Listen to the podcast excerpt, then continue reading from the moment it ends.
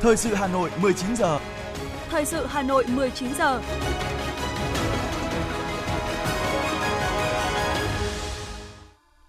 Võ Nam Thu Minh xin được đồng hành cùng quý vị thính giả trong 30 phút của chương trình thời sự tối nay, thứ hai ngày 20 tháng 2 năm 2023. Những nội dung chính sẽ được đề cập đến trong chương trình. Phó Chủ tịch Thường trực Quốc hội Trần Thanh Mẫn chủ trì phiên họp đổi mới chương trình sách giáo khoa giáo dục phổ thông. Giới thiệu bộ sách kỷ niệm 100 năm ngày sinh Trung tướng Đồng Sĩ Nguyên. Tập đoàn bán lẻ hàng đầu Thái Lan công bố khoản đầu tư lớn nhất vào Việt Nam. Trong phần tin thế giới có những thông tin, Nhật Bản yêu cầu Hội đồng Bảo an họp khẩn liên quan vụ Triều Tiên phóng tên lửa. Thổ Nhĩ Kỳ bắt đầu công cuộc tái thiết sau thảm họa động đất và sau đây là nội dung chi tiết.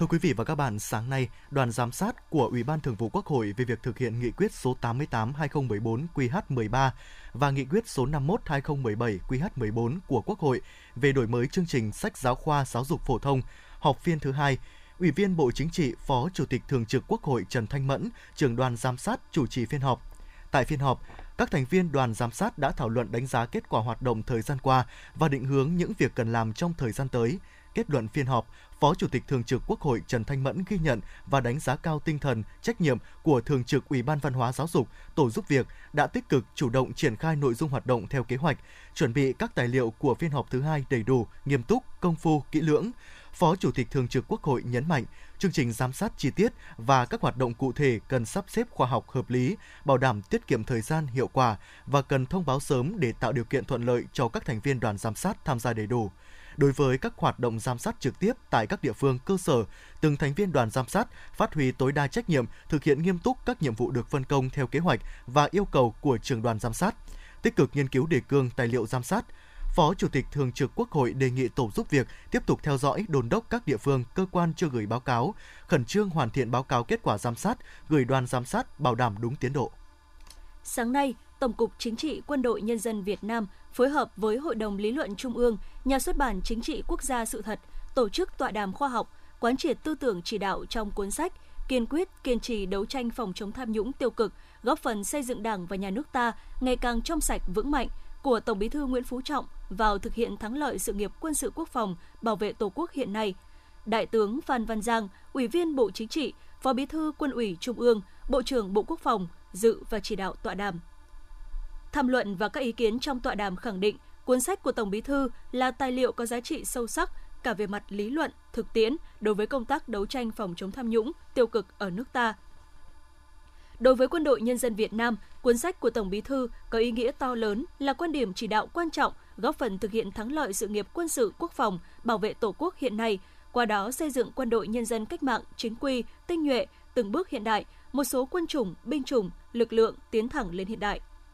nhân kỷ niệm 100 năm ngày sinh Trung tướng Đồng Sĩ Nguyên, mùng 1 tháng 3 năm 1923, mùng 1 tháng 3 năm 2023. Hôm nay, Nhà xuất bản Quân đội Nhân dân phối hợp cùng gia đình Trung tướng Đồng Sĩ Nguyên tổ chức giới thiệu bộ sách gồm 3 cuốn của Trung tướng Đồng Sĩ Nguyên. Bộ sách nhằm cung cấp cho độc giả một cái nhìn đa chiều đầy đủ và toàn diện về một vị tướng tài ba của quân đội – sau gần một năm tổ chức siêu tầm tư liệu, biên soạn, biên tập xuất bản, bộ ba cuốn sách trên đã được nhà xuất bản Quân đội Nhân dân hoàn thành với nội dung được thực hiện công phu, chặt chẽ, khoa học, hình thức đẹp, phát hành đúng thời điểm kỷ niệm 100 năm ngày sinh Trung tướng Đồng Sĩ Nguyên.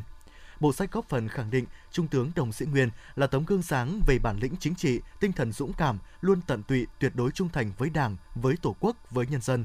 đồng thời có giá trị giáo dục truyền thống anh hùng cách mạng cao đẹp của quân đội nhân dân Việt Nam, lòng dũng cảm, sự hy sinh của lớp lớp cha ông chúng ta trong cuộc đấu tranh giành độc lập tự do cho Tổ quốc, từ đó củng cố bồi dưỡng niềm tin, quyết tâm phấn đấu, cống hiến cho thế hệ trẻ hiện nay và mai sau.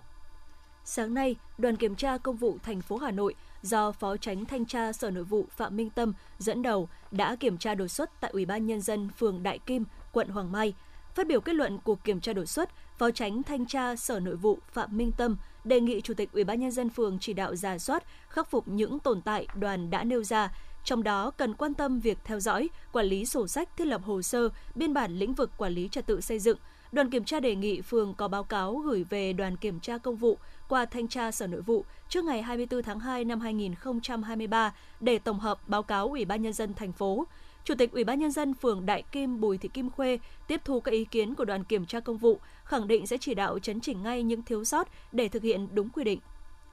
Thưa quý vị và các bạn, sau 10 ngày xuất quân thực hiện nhiệm vụ cứu nạn cứu hộ, thảm họa động đất tại Thổ Nhĩ Kỳ, đoàn công tác của Bộ Công an Việt Nam đã hoàn thành xuất sắc nhiệm vụ trở về nước. Trong quá trình làm nhiệm vụ, đoàn công tác Bộ Công an Việt Nam đã đón nhận tình cảm yêu quý biết ơn của người dân địa phương. Qua hoạt động này đã góp phần lan tỏa tinh thần, khẳng định nhất quán chủ trương Việt Nam là thành viên tích cực, có trách nhiệm của cộng đồng quốc tế, tham gia giải quyết các vấn đề khó khăn, thách thức. Sau nhiều ngày chạy đua với thời gian để tìm kiếm nạn nhân bị vùi lấp trong những đống đổ nát, đoàn công tác tham gia cứu nạn cứu hộ của Bộ Công an Việt Nam tại Thổ Nhĩ Kỳ đã hoàn thành xuất sắc nhiệm vụ được giao, phối hợp cùng lực lượng cứu nạn cứu hộ của các nước giải cứu được một người còn sống ra khỏi khu vực sập đổ, tìm kiếm đưa được 14 thi thể nạn nhân ra ngoài, bàn giao cho cơ quan y tế địa phương, đồng thời đã chuyển gần 2 tấn thiết bị y tế của Bộ Công an Việt Nam cho cơ quan điều phối quốc gia Thổ Nhĩ Kỳ và cho Sở Y tế thành phố Adiyaman. Đoàn đã thăm hỏi tặng quà, động viên tinh thần người dân bị ảnh hưởng nặng nề bởi động đất, trong đó có một số gia đình người Việt, đồng thời hỗ trợ phía bạn trong chế tạo các vật dụng để sử dụng sinh hoạt trong điều kiện thiếu thốn như chế tạo bếp lửa giã chiến để sưởi ấm. Những kết quả trên đã thể hiện bản lĩnh, tính nhân văn, chuyên nghiệp cao, khẳng định năng lực tham gia và khả năng hoàn thành các nhiệm vụ quốc tế của lực lượng công an Việt Nam. Trung tá Nguyễn Trí Thành và Thiếu tá Nguyễn Văn Cần, thành viên đoàn công tác, chia sẻ. Khi được điều động thì bản thân rất là tự hào vì mình là đại diện cho cho công an Việt Nam. Thì qua bên đó thì mỗi bộ chiến sĩ là luôn nỗ lực hơn 200%. Tinh thần, ý chí ờ, quyết tâm cao vượt qua những khó khăn để ờ, để ờ, giúp nước bạn. Kỷ niệm không thể quên được đó là trong cái khoảnh khắc là đội đã phát hiện được sự sống ở dưới đống đổ nát. Sau 6 ngày bị bị vùi lấp và bản thân đã tiếp cận được nạn nhân và và đã trao đổi trực tiếp với nạn nhân và nạn nhân và trả lời lại với người cứu hộ. Đó là một cái cảm giác không thể quên được trong cuộc đời làm lính cứu nạn cứu hộ. Khi đưa được nạn nhân ra ngoài thì cảm xúc không thể diễn tả được. Xúc động khi mà làm việc với ờ, rất nhiều các lực lượng cứu trợ thì ờ, bạn bè quốc tế ờ, đánh giá vai trò của Việt Nam là rất lớn bởi vì Việt Nam đã mang sang những cái thiết bị hết sức là hiện đại và phục vụ rất hiệu quả cho cái công tác mở đường, tìm kiếm người bị nạn và đưa người bị nạn ra ngoài rất an toàn. Nên là trong con mắt bạn bè quốc tế thì lực lượng cứu nạn cứu hộ Bộ Công an của Việt Nam thì thể hiện sự chuyên nghiệp và thể hiện cái sự quyết tâm cũng như là năng lực của mình có được. Đại tá Nguyễn Minh Khương, trưởng đoàn công tác cho biết, với sự quyết tâm, tinh thần trách nhiệm cao nhất, cán bộ chiến sĩ Công an Việt Nam luôn nỗ lực cố gắng khắc phục mọi khó khăn, chạy đua với thời gian để đưa các nạn nhân ra ngoài sớm nhất. Sau cái công việc công tác của đội à, cứu nạn hộ Bộ Công an Việt Nam tại Thổ Nhĩ Kỳ thì à, cũng đã khẳng định được tất cả những việc mà công tác liên quan công tác cứu hộ cứu nạn thế giới đã và đang làm thì Việt Nam hoàn toàn có thể làm được. Và cái việc này thì đã được minh chứng thực tế ờ, bởi cái sự ghi nhận cũng như là cái những cái sự đánh giá cao của nước chủ nhà, đơn vị điều phối quốc gia nước chủ nhà, lực lượng vũ trang của nước chủ nhà và một số đơn vị mà phối hợp cùng chúng tôi thực hiện cái nhiệm vụ cứu nạn hộ như Mỹ, Uzbekistan, Pakistan. Và tôi cũng khẳng định rằng là cán bộ chiến sĩ của lực lượng công an nhân dân Việt Nam tham gia cứu nạn hộ tại Thổ Nhĩ Kỳ không nề hà bất cứ công việc nào, sẵn sàng thực hiện nhiệm vụ trong bất kỳ thời điểm và thời tiết nào. Thay mặt Đại sứ quán Thổ Nhĩ Kỳ tại Việt Nam, bà Devlesa Yayan, Phó Đại sứ bày tỏ lòng biết ơn sâu sắc tới chính phủ Việt Nam, đặc biệt là Bộ Công an Việt Nam đã nhanh chóng cử đoàn cứu hộ sang Thổ Nhĩ Kỳ để thực hiện công tác cứu nạn cứu hộ ngay sau khi thảm họa xảy ra, đồng thời khẳng định sự giúp đỡ của chính phủ Việt Nam, đặc biệt là đoàn cứu hộ của Bộ Công an Việt Nam sẽ luôn được chính phủ và người dân Thổ Nhĩ Kỳ ghi nhớ. Qua đây, tiếp tục khẳng định vai trò trách nhiệm của Việt Nam với vai trò là một thành viên có trách nhiệm của cộng đồng quốc tế, sẵn sàng chung tay giải quyết các vấn đề khó khăn, thách thức và duy trì môi trường hòa bình, ổn định vì hợp tác phát triển ở khu vực và trên thế giới. Trong thời gian làm nhiệm vụ, đoàn công tác tham gia cứu nạn cứu hộ của Bộ Công an Việt Nam đã nhận được sự quan tâm phối hợp nhịp nhàng của Bộ Ngoại giao, cơ quan đại diện Việt Nam tại Thổ Nhĩ Kỳ và một số cơ quan liên quan, sự phối hợp tích cực của chính quyền địa phương, các cơ quan Thổ Nhĩ Kỳ và các đoàn quốc tế khác. Qua hoạt động của đoàn đã góp phần tăng cường mối quan hệ giữa hai quốc gia ngày càng bền chặt, tình hữu nghị giữa nhân dân hai nước ngày càng phát triển. Trung tướng Tô Ân Sô, người phát ngôn Bộ Công an, cho biết. Việc Việt Nam tham gia tìm kiếm cứu hộ, cứu nạn tại Thổ Nhĩ Kỳ đã đóng góp và chia sẻ một phần sức lực của Việt Nam đối với nhân dân Thổ Nhĩ Kỳ và là biểu hiện rất là sinh động cho cái chính sách đối ngoại ưu việt, thái độ cộng đồng trách nhiệm và cái tinh thần đoàn kết quốc tế của Đảng, Nhà nước và nhân dân Việt Nam. Điều này cũng đã khẳng định uy tín, năng lực của lực lượng công an nhân dân Việt Nam trong giải quyết các vấn đề quốc tế của Việt Nam nói chung,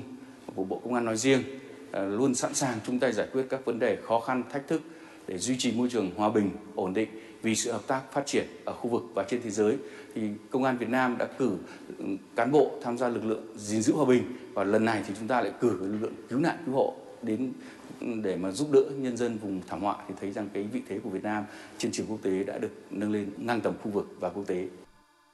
Dịp này, Bộ trưởng Bộ Công an đã tặng bằng khen cho 24 cán bộ chiến sĩ vì đã có thành tích xuất sắc trong thực hiện nhiệm vụ cứu nạn cứu hộ và hỗ trợ nhân đạo, khắc phục khó khăn sau thảm họa động đất tại Thổ Nhĩ Kỳ.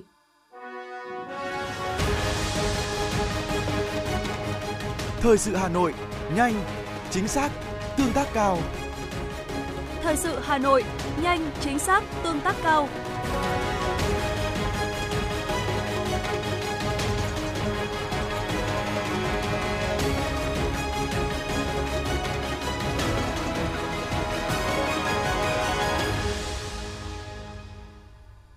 Thưa quý vị và các bạn, Chủ tịch Ủy ban nhân dân thành phố Hà Nội Trần Sĩ Thanh vừa ký quyết định phê duyệt báo cáo nghiên cứu khả thi dự án thành phần 1.1 bồi thường hỗ trợ tái định cư bao gồm hệ thống đường cao tốc, đường song hành, hạ tầng kỹ thuật và hành lang dự trữ đường sắt quốc gia địa phận thành phố Hà Nội thuộc dự án đầu tư xây dựng đường vành đai 4 vùng thủ đô Hà Nội. Giá trị tổng mức đầu tư dự án thành phần 1.1 là 13.362 tỷ đồng bằng nguồn vốn ngân sách trung ương và ngân sách địa phương – trong đó, chi phí bồi thường, hỗ trợ tái định cư là 11.252,58 tỷ đồng, di chuyển điện cao thế từ 110 kV đến 500 kV là 530,02 tỷ đồng, xây dựng các khu tái định cư là 960,87 tỷ đồng. Chi phí lập báo cáo nghiên cứu khả thi dự án đầu tư tổng thể là 7,58 tỷ đồng. Các chi phí khác liên quan của dự án đầu tư tổng thể là 611,19 tỷ đồng. Sáng nay, Thường trực Ủy ban Kinh tế của Quốc hội tổ chức tọa đàm góp ý về các quy định của dự thảo luật đất đai sửa đổi liên quan đến tài chính về đất đai và giá đất. Việc xác định giá đất rất quan trọng khi đây không chỉ là cơ sở để phục vụ cho hoạt động giao dịch quyền sử dụng đất, góp phần ổn định thị trường đất đai, là cơ sở để đền bù đất khi nhà nước thu hồi đất, mà còn góp phần nâng cao hiệu quả về sử dụng đất và đóng góp vào việc đảm bảo công bằng xã hội, đây là nội dung được nhiều cử tri quan tâm tại dự án luật đất đai sửa đổi đã được trình Quốc hội cho ý kiến lần đầu tại kỳ họp thứ tư, sẽ tiếp tục được cho ý kiến tại kỳ họp thứ năm sắp tới. Thưa quý vị và các bạn, Liên hiệp các hội khoa học và kỹ thuật Hà Nội vừa tổ chức hội nghị thảo luận lấy ý kiến chuyên gia, nhà khoa học về dự thảo luật đất đai sửa đổi trên địa bàn thành phố Hà Nội. Các ý kiến của các chuyên gia, các nhà khoa học tại hội nghị khá toàn diện – trong đó tập trung vào một số nội dung như dự thảo luật đất đai sửa đổi cần đảm bảo quyền lợi của người dân, quy định về thu hồi đất và chính sách bồi thường, hỗ trợ tái định cư, giao đất, cho thuê đất, chuyển mục đích sử dụng đất, cơ chế chính sách tài chính, giá đất, vân vân. Phản ánh của phóng viên Như Hoa. Luật đất đai năm 2013 được Quốc hội khóa 13 thông qua ngày 29 tháng 11 năm 2013 tại kỳ họp thứ 6 và có hiệu lực thi hành ngày 1 tháng 7 năm 2014 sau hơn 8 năm tổ chức triển khai, luật đất đai 2013 đã bộc lộ nhiều hạn chế bất cập, gây nhiều cản trở vướng mắc trên thực tế. Dự thảo luật đất đai 2013 sau nhiều lần được tổ chức lấy ý kiến, tiếp thu sửa đổi và gần đây nhất là dự thảo ngày 5 tháng 1 năm 2023 tiếp thu sau kỳ họp thứ tư Quốc hội khóa 15 tháng 11 năm 2022. Đến thời điểm hiện nay, đây được coi là bản dự thảo tiếp thu một cách đầy đủ, toàn diện nhất các ý kiến góp ý từ các cấp các ngành, các tổ chức chính trị xã hội và giới nghiên cứu có nhiều ý kiến đã được tiếp thu và chỉnh sửa, thể hiện những quan điểm mới, những sửa đổi bám sát với yêu cầu của thực tiễn hơn, giải quyết được nhiều vấn đề tồn động trên thực tế. Ngày 23 tháng 12 năm 2022, Ủy ban Thường vụ Quốc hội đã ban hành nghị quyết số 671 NQ UBTVQH 15 về việc tiếp tục tổ chức lấy ý kiến nhân dân đối với dự thảo luật đất đai sửa đổi. Các đại biểu đề xuất cần quan tâm quyền lợi của người dân trong thu hồi đất. Tiến sĩ Kiến trúc sư Đào Ngọc Nghiêm, Phó Chủ tịch Hội Quy hoạch Phát triển Đô thị Việt Nam cho rằng, về thu hồi đất, chính sách bồi thường, hỗ trợ tái định cư, đây là tồn tại cần quan tâm và giải quyết, đã thể hiện tính công khai minh bạch trong xây dựng pháp luật.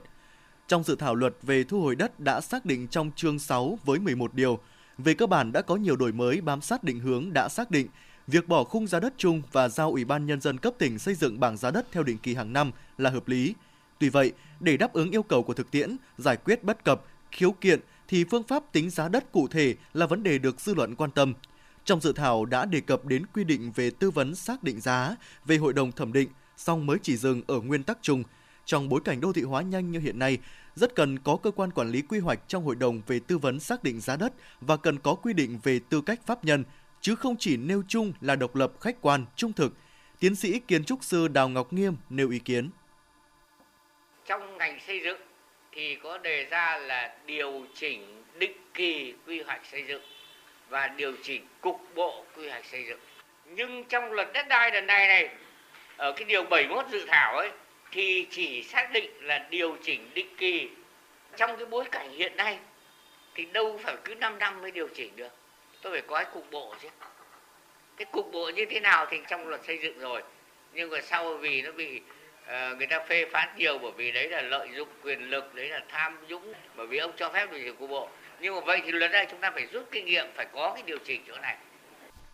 Nhiều ý kiến tại hội thảo cũng cho rằng dự thảo luật đất đai sửa đổi có 16 chương, 236 điều, được soạn thảo xây dựng rất công phu, đã thể chế hóa 10 nhóm chính sách lớn theo nghị quyết Đại hội Đảng toàn quốc lần thứ 13 và nghị quyết số 18 NQTU của Ban chấp hành Trung ương Đảng, cụ thể hóa hiến pháp năm 2013 và đảm bảo phù hợp thống nhất đồng bộ với các văn bản quy phạm pháp luật có liên quan trong hệ thống pháp luật Việt Nam, 118 luật có liên quan – Dự thảo luật có cấu trúc hợp lý, bố cục chặt chẽ, nội dung quy định cụ thể, chi tiết, sát thực tế, có tính khả thi, văn phòng trong sáng, dễ đọc, dễ hiểu, dễ nhớ, dễ thực hiện. Luật được ban hành sẽ giải quyết cơ bản những bất cập vướng mắc trong quản lý sử dụng đất đai, bảo đảm hài hòa lợi ích của nhà nước, doanh nghiệp và người sử dụng đất. Tuy nhiên, thực tiễn triển khai thi hành luật đã bộc lộ những hạn chế vướng mắc, chưa đáp ứng tốt yêu cầu của tình hình mới trong bối cảnh phát triển nền kinh tế thị trường và hội nhập quốc tế ngày càng sâu rộng – công tác quy hoạch sử dụng đất chưa đảm bảo tính đồng bộ, tổng thể, hệ thống, chất lượng chưa cao, thiếu tầm nhìn dài hạn, chưa đáp ứng được yêu cầu phát triển bền vững. Việc tiếp cận đất đai của tổ chức cá nhân thông qua giao đất cho thuê đất còn bất cập, việc thu hồi đất bồi thường, hỗ trợ tái định cư có nơi chưa đảm bảo hài hòa lợi ích của người dân. Một số nhà khoa học cho rằng chúng ta vừa làm quy hoạch xong xong điều chỉnh quy hoạch rất là tùy tiện nó làm biến dạng quy hoạch nó làm móp méo quy hoạch và nó gây ra rất nhiều những cái vấn đề hệ lụy. Tôi nghĩ rằng là nếu quy hoạch đã được phê duyệt thì không nên điều chỉnh nữa, trừ mấy trường hợp là do an ninh quốc phòng và và giao thông công cộng thôi. Thứ hai nữa là có một số cái là tuyệt đối cấm điều chỉnh. Tôi nói ví dụ như là đất rừng tự nhiên, đất rừng phòng hộ, hay là đất an ninh quốc phòng. Chúng ta rất là đau xót rất bao nhiêu cán bộ, từ phường trở lên đến cấp cao nữa về vấn đề đất đai sự mập mờ về quy hoạch làm dân rất khổ. Tôi nghĩ là dứt khoát không được điều chỉnh quy hoạch nhiều. Và như vừa rồi là các ông chí thấy đấy tố hữu, lê văn lương là tắt đường. Chính vì cái chuyện quy hoạch này, một trong những nguyên nhân chính dẫn đến ủn tắc giao thông, tức là chúng ta mắc vào cái khâu quy hoạch. Hà nội tắc chủ yếu là 8 tuyến đường. Chính tổng chiều dài chiếm có 10% tổng chiều dài của đường đô thị hà nội. Nhưng mà có tới 90% lưu lượng xe đang đổ về dẫn đến cái bất hợp lý và cái ủn tắc tất yếu xảy ra đây cũng là một cái vấn đề đặt ra để có cái hướng dẫn và cái chỉ đạo quy định của luật đất đai Kết thúc hội thảo, tiến sĩ Lê Xuân Giao, Chủ tịch Liên hiệp các hội khoa học và kỹ thuật Hà Nội đánh giá cao các ý kiến góp ý của các chuyên gia và các nhà khoa học. Các ý kiến đều tâm huyết, trách nhiệm, chất lượng, bày tỏ hoan nghênh các ý kiến đóng góp thẳng thắn khách quan và cho biết Liên hiệp hội Hà Nội sẽ tổng hợp gửi tới Ủy ban Mặt trận Tổ quốc Việt Nam thành phố Hà Nội giúp các cơ quan hữu quan hoàn thiện luật đất đai sửa đổi trình Quốc hội xem xét vào kỳ họp tới.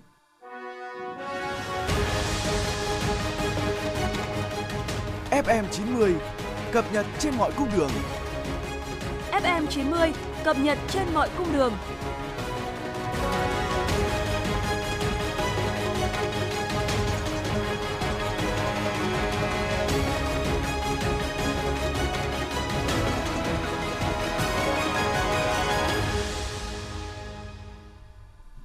Chương trình thời sự xin được tiếp tục với một số thông tin kinh tế. Thưa quý vị và các bạn, huyện Mê Linh là một trong các huyện có nhiều dự án vốn ngoài ngân sách chậm triển khai, 60 dự án chậm tiến độ trên 10 năm. Hiện thành phố Hà Nội đã ra quyết định thu hồi 4 dự án và huyện Mê Linh đang tiếp tục kiến nghị thu hồi và dừng hoạt động thêm 16 dự án.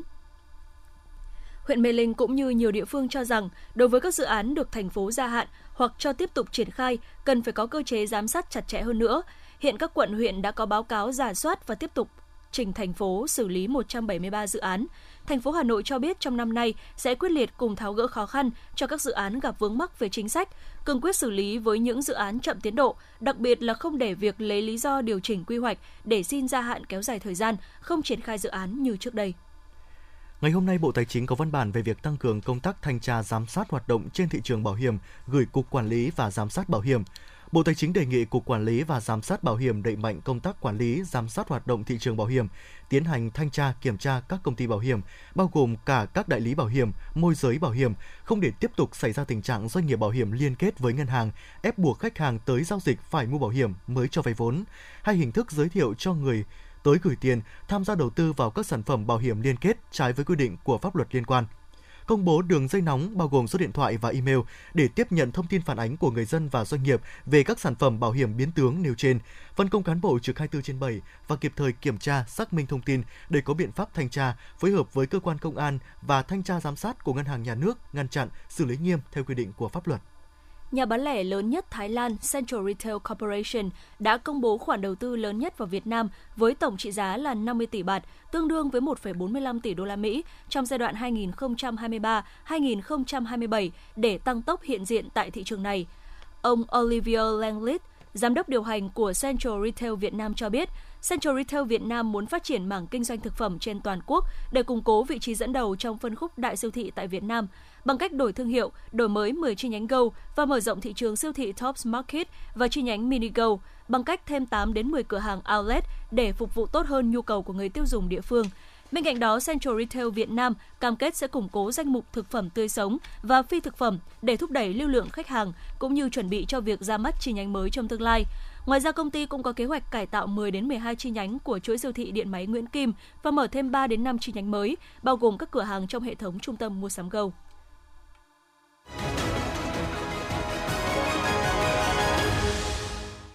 Xin được chuyển sang phần tin thế giới. Thủ tướng Nhật Bản Fumio Kishida sáng nay cho biết nước này đã yêu cầu Hội đồng Bảo an Liên Hợp Quốc triệu tập cuộc họp khẩn cấp về các vụ phóng tên lửa mới nhất của Triều Tiên. Ông Kishida đồng thời nhấn mạnh Nhật Bản sẽ hợp tác chặt chẽ với Mỹ và Hàn Quốc để giải quyết các thách thức an ninh khu vực. Trước đó, Bộ Quốc phòng Nhật Bản thông báo Triều Tiên sáng sớm nay đã phóng hai tên lửa đạn đạo vào vùng biển Nhật Bản. Hai tên lửa này dường như đã rơi bên ngoài vùng đặc quyền kinh tế của Nhật Bản và hiện không có báo cáo về thiệt hại đối với máy bay hoặc tàu bè tại đây. Hai tuần sau trận động đất ngày 19 tháng 2, chính quyền Thổ Nhĩ Kỳ đã tuyên bố chấm dứt hoạt động tìm kiếm và cứu hộ tại hầu hết các khu vực bị ảnh hưởng để bắt đầu tái thiết. Hiện Thổ Nhĩ Kỳ duy trì công tác tìm kiếm và cứu hộ tại hai tỉnh là Hatay và Karamanmaras. Tại nhiều thành phố chịu thiệt hại sau trận động đất kinh hoàng ở Thổ Nhĩ Kỳ cách đây 2 tuần, công việc dọn dẹp các đống đổ nát đã bắt đầu để chuẩn bị cho công cuộc tái thiết. Bộ Quốc phòng Nga cho biết đã kiểm soát thêm một số khu vực ở tỉnh Kharkiv, Donetsk, đồng thời cắt đứt con đường tiếp tế quan trọng của Ukraine tại Berkhovka, phía bắc thành phố Bakhmut hay còn gọi là Atomov tại Jakone, trong khi nhiều nước châu Âu công bố những thông tin mới về viện trợ quân sự cho Ukraine. Truyền thông Italy đưa tin Thủ tướng nước này Giorgia Meloni dự kiến sẽ tới thăm Ukraine vào ngày mai. Theo đó, bà sẽ gặp Tổng thống Volodymyr Zelensky để tái khẳng định sự ủng hộ của Italy đối với Ukraine và công bố gói viện trợ quân sự thứ 6 của Rome cho Kiev. Trong khi đó, Bộ Quốc phòng Séc ngày 19 tháng 2 cũng thông báo nước này đã viện trợ trang thiết bị quân sự cho Ukraine trị giá khoảng 220 triệu đô la Mỹ. Ấn Độ đã nhập khẩu lượng dầu cao kỷ lục từ Nga trong tháng 1 năm 2023 là 1,4 triệu thùng mỗi ngày, tăng 9,2% so với tháng 12 năm 2022. Cũng theo các số liệu này, Nga vẫn là nguồn cung dầu hàng đầu tính theo tháng cho Ấn Độ. Tiếp theo sau là Iraq và Ả Rập Xê Út. Ngày hôm nay, hàng nghìn nhân viên cứu thương đã tiến hành đình công tại Anh trong cuộc tranh chấp về tiền lương và nhân sự. Các bác sĩ trẻ trong Hiệp hội chuyên gia và tư vấn bệnh viện cho biết họ sẽ đình công ở Anh vào ngày 15 tháng 3. Khoảng 97,48% thành viên đã bỏ phiếu ủng hộ cuộc đình công đầu tiên trong lịch sử của công đoàn y tế tại Anh. Lũ lụt và sạt lở đất do mưa lớn đã khiến ít nhất 36 người thiệt mạng vào dịp cuối tuần lễ hội Carnival ở bang Sao Paulo, vùng đông nam Brazil. Hình ảnh trên truyền hình và mạng xã hội từ thị trấn Sao Sebastião cho thấy toàn bộ khu dân cư chìm trong nước, mảnh vỡ từ những ngôi nhà trên sườn đồi bị dòng lũ bùn đất cuốn trôi, đường cao tốc ngập nước và ô tô bị cây đổ đè lên cùng nhiều thiệt hại khác. Các lực lượng cứu hỏa và kiểm lâm Cuba đang nỗ lực dập tắt một đám cháy lớn ở khu vực miền núi Pinares de Mayari, phía đông đất nước, rất gần với vườn quốc gia Mensura Piloto. Đám cháy bùng phát từ ngày 18 tháng 2 và đến thời điểm này vẫn chưa thể kiểm soát do gió mạnh. Khu vực này đang chống chọi với tình trạng hạn hán từ khoảng 4 tháng trở lại đây. Ít nhất 12 người thiệt mạng và 54 người khác bị thương trong một vụ tai nạn xe buýt lao khỏi đường cao tốc xảy ra vào đêm 19 tháng 2 ở huyện Chakwa thuộc tỉnh Punjab ở miền đông Pakistan. Theo thông tin từ cơ quan cứu hộ địa phương, tai nạn xảy ra trên đường cao tốc gần khu vực Kala Kaha thuộc huyện trên do xe buýt mất phanh lao sang làn đường đối diện, đâm vào ba phương tiện đi ngược chiều và lao ra khỏi đường cao tốc. Hãng thông tấn nhà nước Iran đưa tin ngày 19 tháng 2, cảnh sát nước này đã bắt giữ 1.235 kg thuốc viện trong hai chiến dịch đặc biệt được thực hiện riêng ở thủ đô Tehran và tỉnh Kerman, miền đông nam Iran. Iran là quốc gia nằm trên tuyến buôn lậu ma túy quan trọng từ Afghanistan và Pakistan tới các thị trường ở khu vực vùng vịnh châu Âu và những nơi xa hơn. Loại ma túy vận chuyển qua Iran chủ yếu là thuốc viện.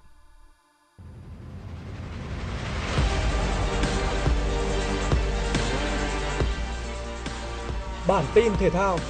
Bản tin thể thao.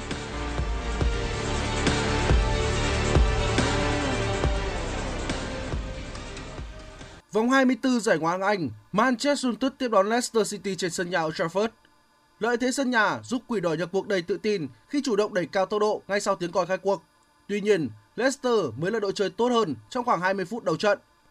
Bầy cáo tấn công cực kỳ hiệu quả và liên tục thử tài thủ thành David De Gea. Dù vậy, sự xuất sắc của thủ thành người Tây Ban Nha đã từ chối những cơ hội tưởng như thành bàn của đội khách. Phút thứ 25, Bruno Fernandes có pha chọc khe cực nhanh để Ramos mở tốc thoát xuống rồi dứt điểm tung lưới thủ thành Danny Watts. Có bàn vươn lên dẫn trước, MU lấy lại được sự tự tin và tạo ra nhiều tình huống nguy hiểm, nhưng không ghi được thêm bàn trong hiệp 1. Bước sang hiệp 2, các học trò của ông Ten Hag chủ động chơi chậm lại để chờ cơ hội phản công. Phút 56, Raffers có pha bứt tốc cực đỉnh đón đường chọc khe của Fred thoát xuống đối mặt với khung thành của Leicester rồi dứt điểm khéo léo nhận được cách biệt cho MU. Chỉ 5 phút sau, Bruno và Sancho có pha phối hợp ăn ý nâng tỷ số lên thành 3-0 cho đội chủ nhà. Từ đó tới cuối trận, hai đội đều có những cơ hội nhưng không có bàn thắng nào được ghi thêm. Thắng tưng bừng ngay tại sân nhà Old Trafford, MU vẫn đứng yên tại vị trí thứ ba với 49 điểm, nhưng giờ đây họ chỉ còn kém đội nhị bảng là Manchester City 3 điểm và đội đầu bảng Arsenal 5 điểm. Ở một diễn biến khác, Tottenham tiếp đón West Ham trên sân nhà. Áp lực dành cho Tottenham là rất lớn khi phong độ của họ trong thời gian gần đây là không tốt. Mặc dù vậy, với lợi thế sân nhà và sự cổ vũ từ khán giả, gà trống đã chơi rất tốt. Cho dù không thể ghi bàn trong hiệp 1, nhưng sang hiệp 2, nhờ sự tỏa sáng của các cá nhân, Tottenham đã được hưởng niềm vui. Phút 56, Emerson Royal dứt điểm cận thành sau đường chuyển dọn cỗ của Ben Davies. Sau bàn thắng này, Tottenham tiếp tục duy trì lợi thế lấn lướt trước các vị khách. Phút 72, Harry Kane có đường truyền rất hay để Son Heung-min bứt tốc, xâm nhập vòng cấm rồi ghi bàn ấn định chiến thắng 2-0 cho đội chủ nhà. Giành chiến thắng 2-0 trước West Ham, Tottenham có 42 điểm, vượt qua Newcastle để chen chân vào top 4. Hiện tại, gà trống còn kém MU đội xếp trên 7 điểm. Trong khi đó, West Ham tụt xuống vị trí thứ 18 với 20 điểm. Vòng 22 giải vô địch quốc gia Tây Ban Nha, Barcelona tiếp đón Cadiz trên sân nhà. Phút 35, sau nỗ lực chuyền bóng của Torres bên cánh phải, Lewandowski đánh đầu bị phá trên vạch vôi. Sergio Roberto kịp thời có mặt để đá bồi, mở tỷ số 1-0 cho Barcelona. Chưa lấy lại được sự ổn định trong phòng ngự, Cadiz nhận bàn thua thứ hai ở phút thứ 45 cộng 1 khi Roberto đột phá rồi truyền cho Lewandowski dứt điểm gọn gàng, đưa cách biệt lên 2-0 cho đội bóng xứ Catalan. Sang hiệp 2, đội chủ nhà đá chậm lại nhưng vẫn có những cơ hội ngon ăn như pha tâng bóng chạm xà ngang của Lewandowski phút thứ 57. Roger bên phía Cadiz đưa đội bóng vào lưới của Barcelona ở phút 60 nhưng trọng tài thổi phạt pha lì va chạm với Ter Stegen trước đó. Thắng chung cuộc Cadiz 2-0, Barcelona hiện tại sở hữu 59 điểm, tiếp tục dẫn đầu bảng xếp hạng La Liga và hơn Real Madrid 8 điểm. Dự báo thời tiết vùng châu thổ sông Hồng và khu vực Hà Nội đêm nay và ngày mai, vùng đồng bằng Bắc Bộ không mưa, trưa chiều hứng nắng, nhiệt độ từ 17 đến 25 độ. Vùng núi Ba Vì Sơn Tây không mưa, trưa chiều hứng nắng, nhiệt độ từ 17 đến 25 độ. Ngoại thành từ Phúc Thọ tới Hà Đông không mưa, trưa chiều hứng nắng, nhiệt độ từ 18 đến 24 độ. Phía Nam từ Thanh Oai, Thường Tín đến Ứng Hòa không mưa, trưa chiều hứng nắng, nhiệt độ từ 18 đến 24 độ. Mê Linh Đông Anh Sóc Sơn không mưa, trưa chiều hứng nắng, nhiệt độ từ 17 đến 23 độ. Trung tâm thành phố Hà Nội không mưa, trưa chiều hứng nắng, nhiệt độ từ 18 đến 24 độ. Quý vị và các bạn vừa nghe chương trình thời sự của Đài Phát thanh Truyền hình Hà Nội, chỉ đạo nội dung Nguyễn Kim Khiêm, chỉ đạo sản xuất Nguyễn Tiến Dũng, tổ chức sản xuất Xuân Luyến, đạo diễn Kim Oanh, phát thanh viên Võ Nam Thu Minh cùng kỹ thuật viên Bảo Tuấn phối hợp thực hiện. Hẹn gặp lại quý vị trong chương trình thời sự sau.